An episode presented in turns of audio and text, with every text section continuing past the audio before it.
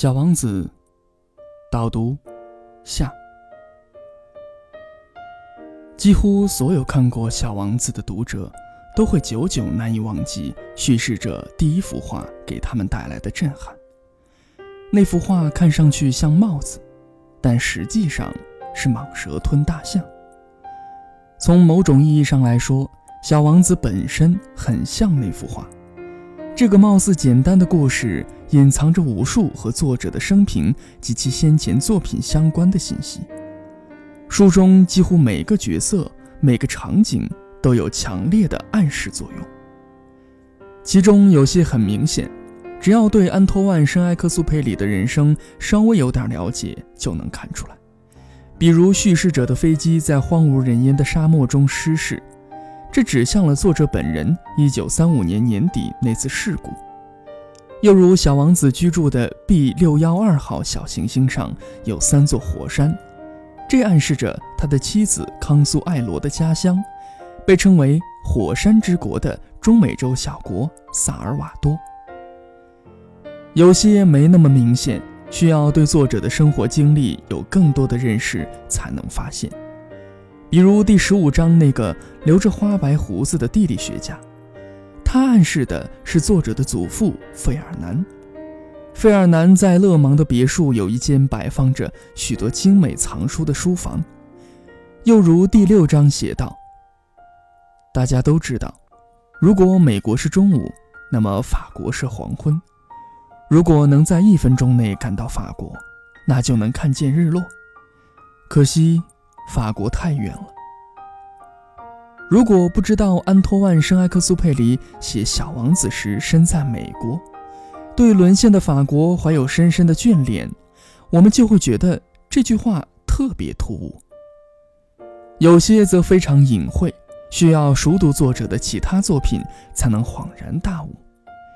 比如第二十章写道：“所有的道路都通往人类的居住区。”我相信绝大多数读者都会忽略这句似乎很寻常的话，但如果看过《人的大地》，你就会知道，它也是对人类社会的反思和批判。在《人的大地》第四章“飞机和地球”开篇，安托万·圣埃克苏佩里写道：“飞机无疑是机器，但也是分析工具。这种工具让我们发现了地球的真面目。”其实，许多个世纪以来，道路欺骗了我们。他们避开贫瘠的土地、岩石和沙地，他们迎合人类的需求，从水泉延伸向水泉。他们引领农民从谷仓走向麦田，睡眼惺忪的牲畜在黎明迈过旧房的门槛，沿着他们走进晨灰里的紫花苜蓿地。他们连接着不同的村庄。因为这些村庄的人要通婚，就算有道路穿过沙漠，那也是欢乐的，在许多绿洲之间蜿蜒前行。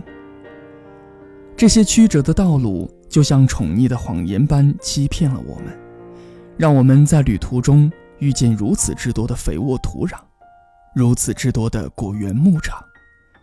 所以长久以来，我们对这座监狱有着美好的想象。我们误以为这个星球是湿润和温柔的。当我们读完这段话，领略了作为飞行员的安托万·圣埃克苏佩里在蓝天上感悟的道理，再回头去看小说的第二十章，我们会对小王子在地球上的孤寂有更多的体会。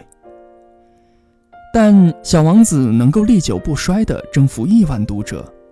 不仅仅是儿童的心，这种大师级别的写作技巧固然发挥了重要的作用，更关键的还是这部小说对成年世界各种荒谬现象的揭露和批判。从小说的第十章开始，小王子访问了和他所在星球相邻的六颗小行星，先后遇见了国王、虚荣的人、爱喝酒的人、做生意的人。掌灯的人和地理学家，这些角色虽然各有各的荒唐，或权欲熏心，或爱慕虚荣，或颓废贪杯，或财迷心窍，或冥顽不灵，或脱离实际。但他们的共同特点是过于关注外在的东西，从而丧失了内心的安宁和快乐。小王子遇到这些人之后的反应都是：“大人，真是奇怪呀。”小王子拜访的第七颗星球就是地球。地球当然也有这些奇怪的角色。地球可不是普通的星球哦，这里有一百一十一位国王，当然包括了非洲的国王，七千个地理学家。九十万个做生意的人，七百五十万个爱喝酒的人，三亿一千一百万虚荣的人。实际上，作为叙事者的飞行员，或者勿宁说作者安托万·圣埃克苏佩里，早在第四章就指出了地球上成人世界的荒谬。大人热爱数字，如果你跟他们说你认识了新朋友。他们从来不会问你重要的事情，他们从来不会说他的声音听起来怎么样，他最喜欢什么游戏，他收集蝴蝶吗？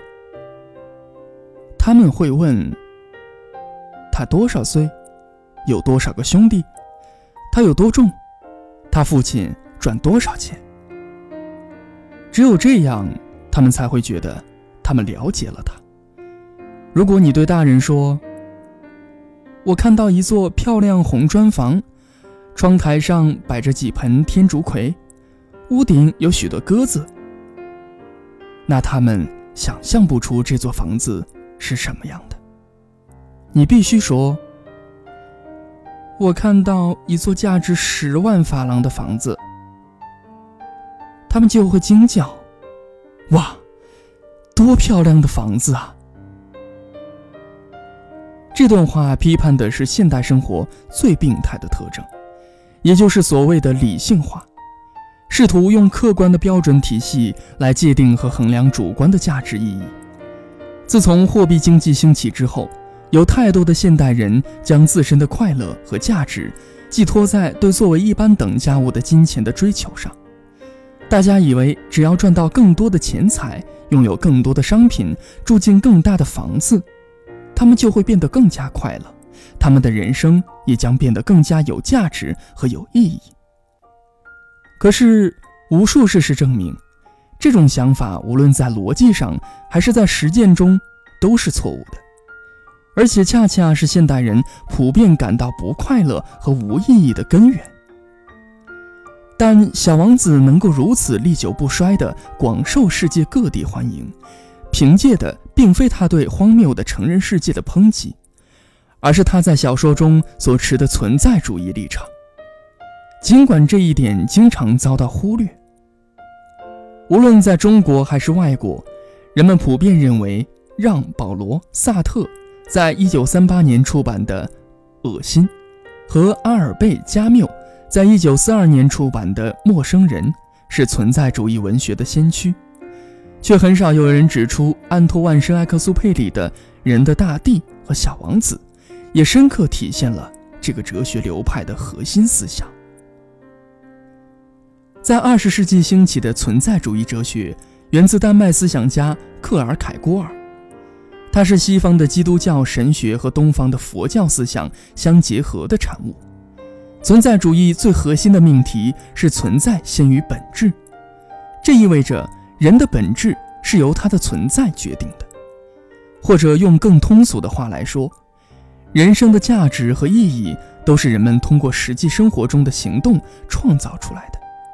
换言之，外在事物或者生活本身是没有意义的，除非你去赋予它意义。在《小王子》中，作者安排在由西方文化中象征着智慧的狐狸说出这番哲理。对我来说，你无非是个孩子，和其他成千上万个孩子没有什么区别。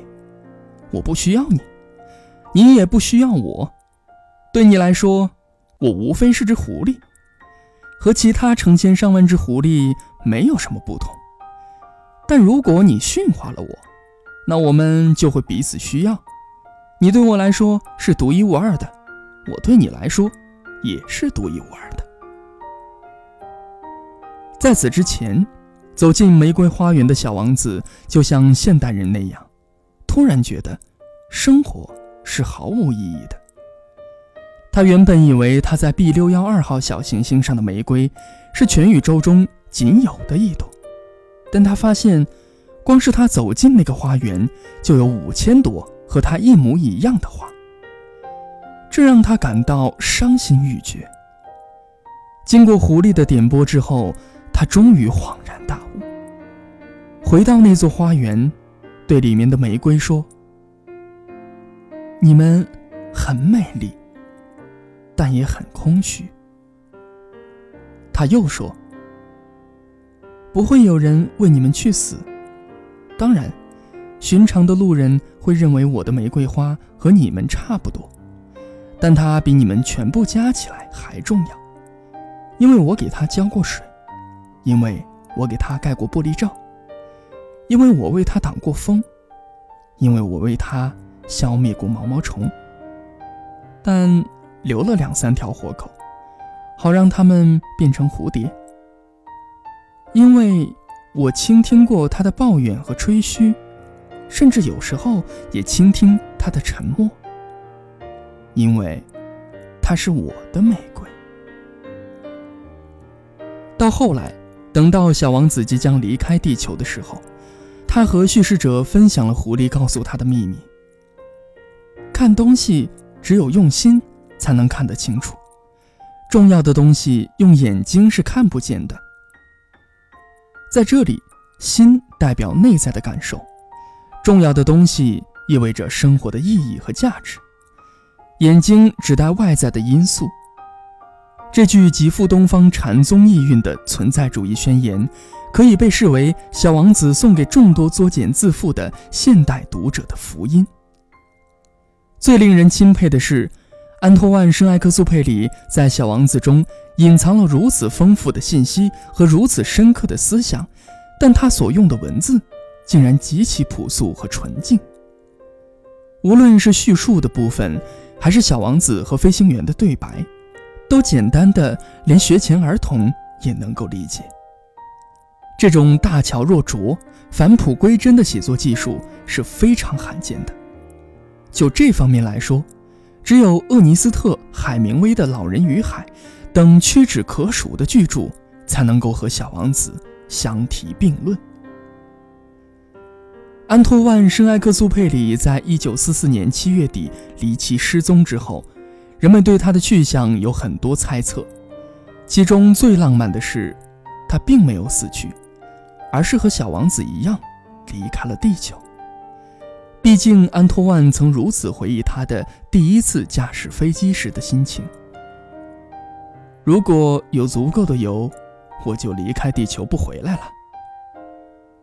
但不管怎么样，随着《夜航》《人的大地》《小王子》等作品的传播，他在世界各地的影响越来越大。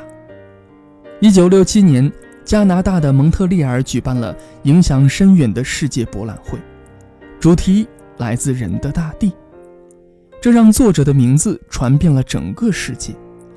这次博览会结束之后，鉴于安托万·圣埃克苏佩里对世界的巨大影响。那年十一月十一日，法国政府将那块刻着他的名字的石碑安放到巴黎先贤祠主殿的墙壁上，以供后人凭吊。在他失踪五十周年的一九九四年，法国政府将他和小王子的形象印到了面额为五十法郎的新钞票上。到他诞生一百周年的两千年，里昂国际机场。改名为圣埃克苏佩里机场。可以说，在二十世纪的法国，没有哪个作家的声望能比得上这本《小王子》的作者。两千年五月，有个潜水员在马赛附近的海底发现了一架飞机的残骸。经过几年的调查，法国文化部、空军和水下考古部门共同证实，这具残骸。属于安托万·圣埃克苏佩里逝世时驾驶的飞机。